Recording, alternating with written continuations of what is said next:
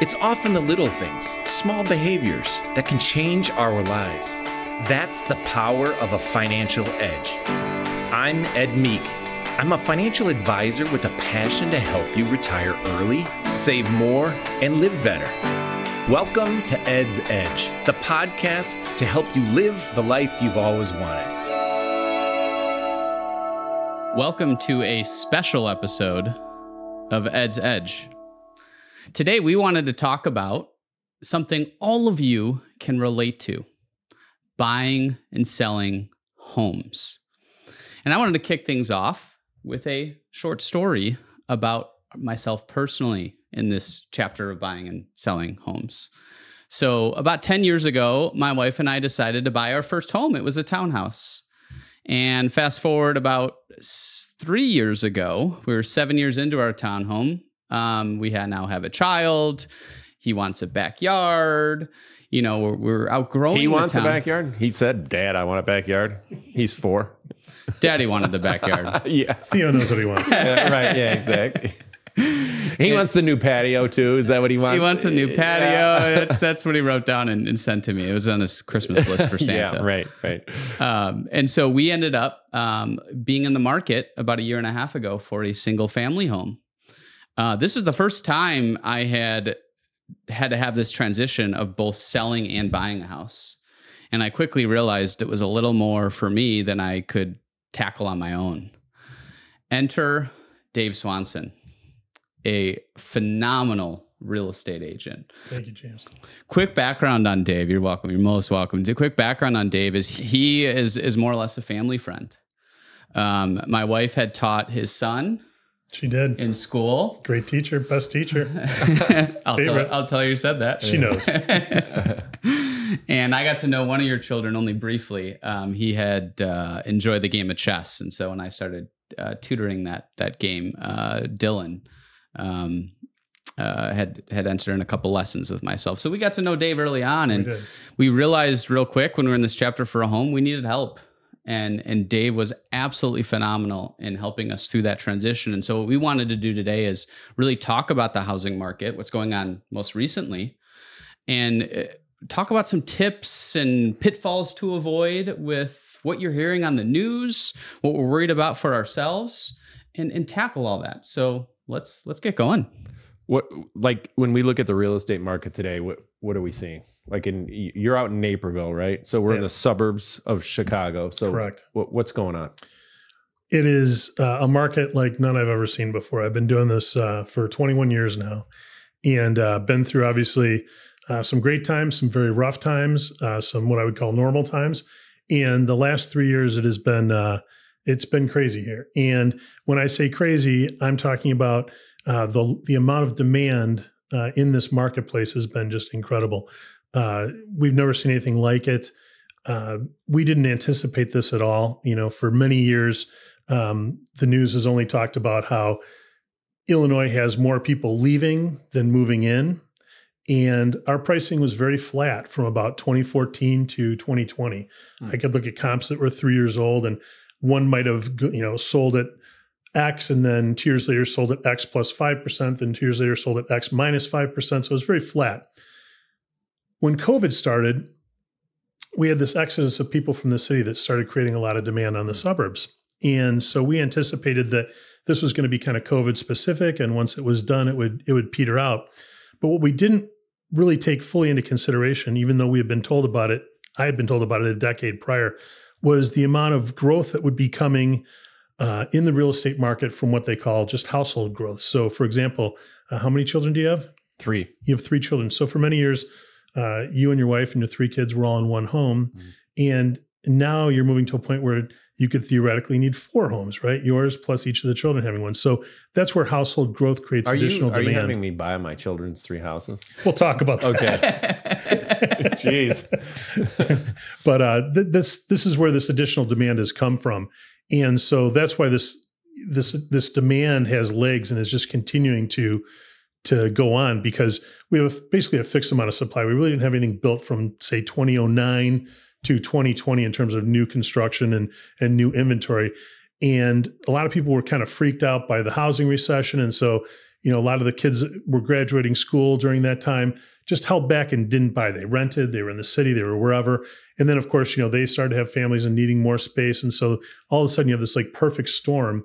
And that's what we've been dealing with the last three years. And it's just kind of continuing. Yeah. Yeah. You shared a stat with me. So you mentioned tw- tw- 2014 to 2020, the market was basically flat. Correct. The last three years hasn't been the case. No, we've had uh, almost 30 to 35% appreciation. Is that is that in like all levels of houses, like the more affordable starter homes and and All the, the way more to expensive, upscale? or is it just all the it way different? across. Hmm. And it has to do with the demand. Like there's more Strictly. demand than what there's just not as much available. Correct. So it's So, pushing the prices up. the demand went way up, as we said, after COVID. And we kind of burned through that a bit. But now what we're seeing is as interest rates rise, you know, historically when interest rates go up, it pushes home prices down or stabilizes home prices because right. your payment starts to go up. So the conventional wisdom is that when interest rates go down, housing prices can go up. And when interest rates go up, housing prices can go down or flatten out. Well, That's this is logic. that's logical. right. So this time around, it's it's totally different, right? Interest rates have gone crazy, but you still have this huge amount of demand. So what's happened is a lot of sellers or potential sellers that might be upgraders, for example, they're saying, "Gee, we're at this three percent mortgage on our house."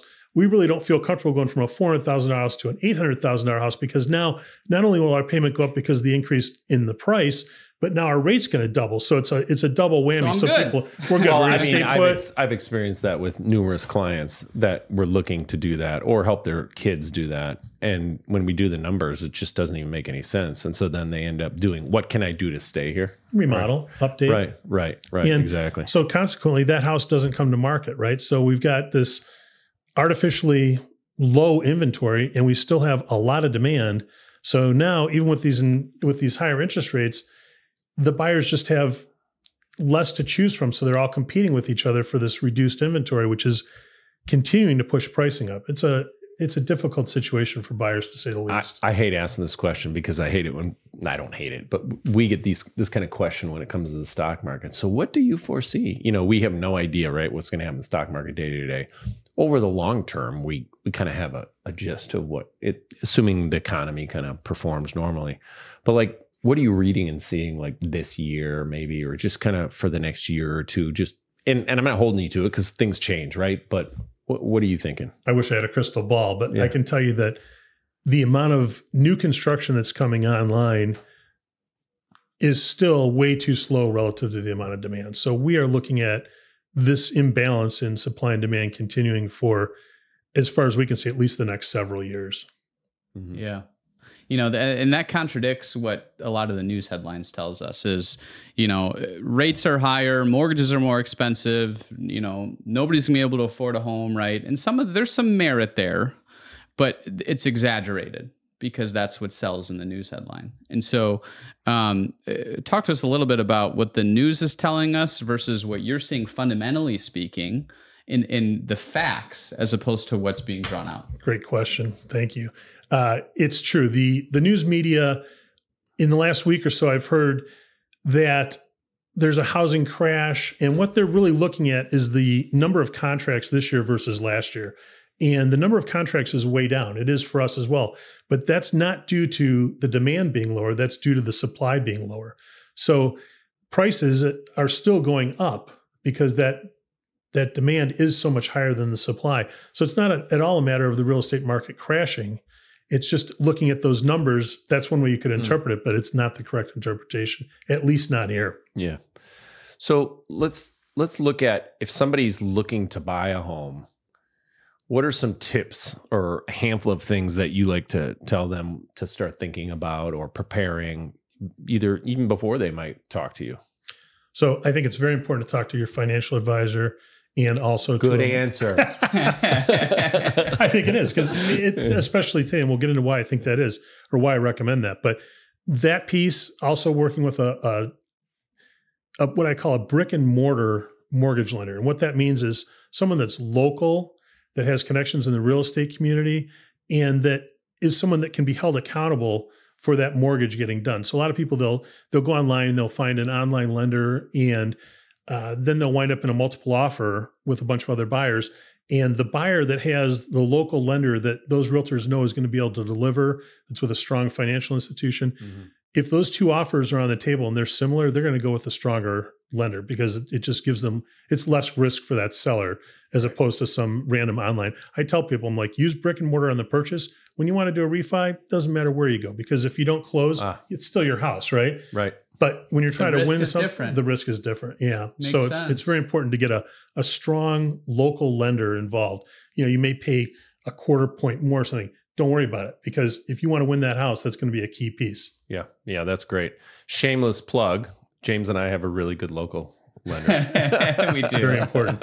Also, it's very important to get a, a local realtor. So real estate is very what I like to say micro market specific. So if somebody says, Wait, "Oh, micro market specific. Correct. I want to So, hear about that. Yeah, what that means is nobody can be an expert in an area the size of Chicagoland, right? When you're talking about valuations and what specific influences are within a, a particular community. So I primarily work in Naperville. Well, Naperville's a, a 27 square mile community, right? So there's a lot of uh, different influences within that community on value, et cetera. And for someone to take on all of Chicagoland or a bigger area like that, they really aren't an expert at the whole area. So I really recommend having somebody that's truly an expert at the at the areas that you're considering. So, for example, you know, if you're looking in Barrington, you should have a Barrington agent helping. If you're looking in Naperville, you should have a Naperville. Somebody calls you and says that. What do you do in that situation? Like, hey, can you help me in Barrington? You will say what? Sure. Well, I, I will I will help them, but I will also recommend that they have somebody that's in that marketplace. Mhm, So mhm. it just depends on what their comfort level is and what they're looking to do, and what my comfort level is with that as well. So Yeah, one of my clients is in with at properties in in a, Mhm. another suburb, not even close Mm-hmm. to you. So I'll still give you referrals. But uh, uh, but whenever I did that with him, like I had I had a client who was looking to try to sell something in Chicago, and he's like, hey, you know, I just I won't be able to help her as much. So he knew an expert that was there. So that's really a good tip. I mean, it's something that you want to make sure. If you got somebody who's like, you know, in one area and they're 30 miles away, say, oh, I can help you. They're probably not going to be able to do nearly as good of a job, right? more important on the selling side. Yeah. Okay. Yeah. That's good. Good tip. Good tip. Yeah, that makes sense. Yeah, a lot of things are Okay. different today on the buying side. It's like, oh, well, you know, can we look at comps? And trust me, when we look at comps, and you're basing your your offer on a sale from six months ago, you're going to lose because it's That's good. it's, It's a ever- it's competitive changing. market. It's almost always a multiple offer situation, and it's who's willing to go the highest. So it's it's very different than it ever has been. Great. So let's talk about some mistakes that you've experienced some of your clients make um, that you've had to, you know, right the ship on. Well, I'm not sure it's a mistake, but there's a lot of fear in the marketplace. Uh, buyers are afraid that they're buying at the high. Uh, they're afraid that the interest rates are too high, and so a lot of people are are sitting on the sidelines, waiting for prices to come down, waiting for mortgage rates to come down. And I have a lot of clients that have been sitting there for a year, year and a half, and now they're looking at the pricing, going, "Oh my gosh, I, I should have bought a year ago. I should have bought a year and a half ago." And based on what we talked about before with this supply and demand imbalance, the longer they sit on the sidelines, the likely it is the further behind the eight ball they're going to get. So even though it's a tough environment to buy in right now, there's a lot of competition. The rates are not appealing. It's still important to jump in and get it done right now. We have a saying in this business, kind of corny, but uh, it, it's fun. And that is that you marry the house and you date the rate. And what that means is That's good. go ahead and buy the house now. that the rate good. may not be appealing. I appealing like that. but you can always refinance a year, a year and a half, two years down the road. And today we're at six and a half, a little bit higher maybe on the rates. People are very freaked out by that number, but doing this for 21 years, that's a historically normal rate. Mhm. So the expectation, Yeah, yeah. Just rem- that is really good. Like, This is just, this is normal now. We got spoiled the last 10 years, right? correct. right. We thought that was the new normal. It's probably not. they And could come down a little bit over the next year or two. You and I were just talking about this. I think they will. I- I- in- but maybe a percent or something, Correct. right? I mean, the likelihood of you being able to get a 30 year mortgage in the fours, I don't know if that's going to happen for a long time again. This all had to do with what was going on with interest rates starting in the 80s and 90s, right? When we were younger. And they came down in a way that we'd never seen in history for like 30 years. And then the government started controlling things and, and manipulating interest rates to a place where we had never seen them before. So don't ever think that that's going to get to that place in our lifetime. It might not ever. It may there. not. So I think that's really helpful. You know, one follow up question regarding that sometimes people will buy a house and they're not like thinking, oh, I, I, uh, I how long am I going to live here? When you tell people, hey, if you're going to buy a house, in order just there's a lot of costs kind of you know when you're buying a house how long do you think people should live there to make it like hey you should st- still consider buying this Great question. It kind of depends on what your specific goals are, what Mhm. your needs are. I think from a financial standpoint, it depends also obviously on the appreciation rate. Mhm. In today's market, probably three years. Historically, I would say five. okay That's good. You know, it's a it, it makes sense though, and that it does depend. And, and while that seems like a broad answer, how many times have we had clients that tell us, "How much money do I need to retire?" Well, it depends on your lifestyle and your goals and everything Right, else. And right. so, you know, there's there's rules of uh, thought, school, you know, schools of thought, but um, you know, that's where again, having someone that knows your personal situation in the housing market can really help hone in on what makes sense and what doesn't. so three years you're saying three years if houses keep going up the way they've been going up Correct. right if they if they start going up at a more like leisure regular then maybe closer to five Correct. and and again you know i get it right We're- every situation is going to be a little bit different but yeah. yeah I, I do like to do that with people sometimes because sometimes they just don't they're doing it and they're not thinking you know i might get a promotion there's a chance i could be moved somewhere else and you know a year and a half later like hey dave you know we're selling it and you're thinking man you're paying me a lot in commissions and i'm not sure you, you can't quite make up for it all when there's all those short-term costs No, you can't. Yeah. Yeah. And th- that's ties to really another piece. Let's talk about the non financial parts of buying and selling a home. What are some key items that people should consider? Great question, James. The uh, the most important thing with with buying a home is that it's a it's a very emotional decision. It's not like you're buying something objectively like other asset classes. It's it's very emotional. You're going to live there. Uh, you're going to Raise, raise your family, there. Mhm. Exactly. And so with buying a home, it doesn't always make total financial sense, right? But you're buying a lifestyle, it's a cost of living. And so we only get one time through here. So you want to have a comfortable, nice place to live. And people can get too caught up in in the financial details, like, oh, is, it, as long as it's affordable for you and you like the home and it's going to make you happy, that's what you should be considering.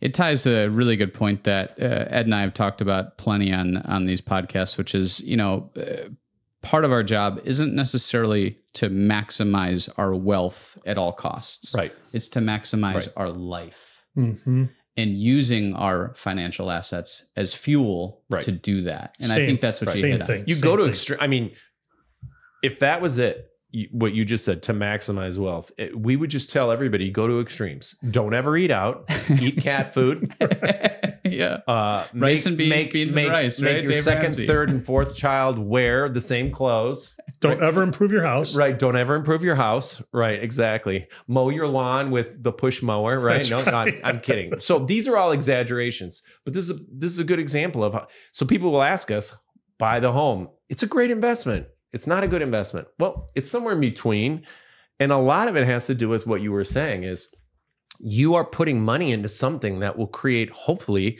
a better lifestyle for your family and there is a partial investment in it. We wouldn't suggest like we don't suggest usually from an from a purely financial perspective just buy the thing down as quick as you possibly can but that's that's debatable depending on circumstances. And but you do have to yeah. take all these things into account and that i think is a really important thing to take into consideration. Yeah, yeah, and I think especially when it uh, maximizing the wealth versus maximizing life. One thing that you educated me on a year and a half ago when we started engaging was, you know, the market will be the market. The real estate market's going to do its thing. You need to do you. What do you want? Focus on what you want. Play your game. And then look at the environment second. Instead of looking the environment 1st Mhm. which naturally we're human beings creates a lot of angst Fear. Mhm. fear right and and then we ignore what we actually want and what keeps us I think it that was helpful for you. I remember because this house was, you know, when you were talking to me about, hey, you know, we think our rate is here, and then you were looking at this, you were just and like, the rates ah, kept going up as I was looking, exact- and I'm thinking. so it was more know. than you thought. Uh, Right, you know, right. I remember the first house I bought. Uh, you know, uh, so many years ago. Uh, we bought it for two fifteen, and we were like our range i think it was like 175 and it's not that we couldn't afford 215 but the numbers said i shouldn't buy some but it ended up being great for all the reasons that you were saying so Yeah. there's a lot to- it, there's a lot of things to consider this and you've been super helpful what kind of questions do you have for us around any of this So one of the things that I've been seeing a lot in the last year or two is because it is such a competitive environment with buyers, a nice property will almost always have multiple offers on it and it'll go to a highest and best type scenario. And we're seeing a lot of people that are buying getting help from their families, their parents, et cetera, Mm. with the downstroke on that home. So they can either have a larger down payment Mm. or even pay cash for the home. And then they'll turn around and get a mortgage after they've after they've won the bidding war on that particular home. ah, wow that's interesting yeah We're seeing that a lot. Right. I, I've never seen the number of cash purchases ever before that I've seen the last and part of years. it's around all of this just somebody helping them so then they can make sure they get into the place they want Increase the Right, ads. I want yeah. the inside track, right? a Right. big, big piece. Wow, wow, that makes Uh, that that's interesting. But we've been seeing that, like I I have with you know clients who are approaching me, and they're like, "Hey, we might want to help help the kids," you know, and that's again where the family and the and the parents or whoever could help want to talk to their financial advisor and say, you know, we think we want to do this. Maybe How, can we swing it? And what does that look like? And and How does you it know, impact us? Right, right. Um, Great questions. you know and and so there are there are various ways to do that that we can creatively help you do uh A but that's something that if they have a good relationship with their with their parents it's you know something to consider looking into i think You know, it, it reminds me of a, a story of a, a client I talked to in 2021 when the housing market kind of started this boom, um, got its legs going, and the stock market was really good. And so on paper, if I took, a- if I was all in stocks and my assets, I was feeling good in 2021. COVID was a quick drop, and then boom, we were off and running.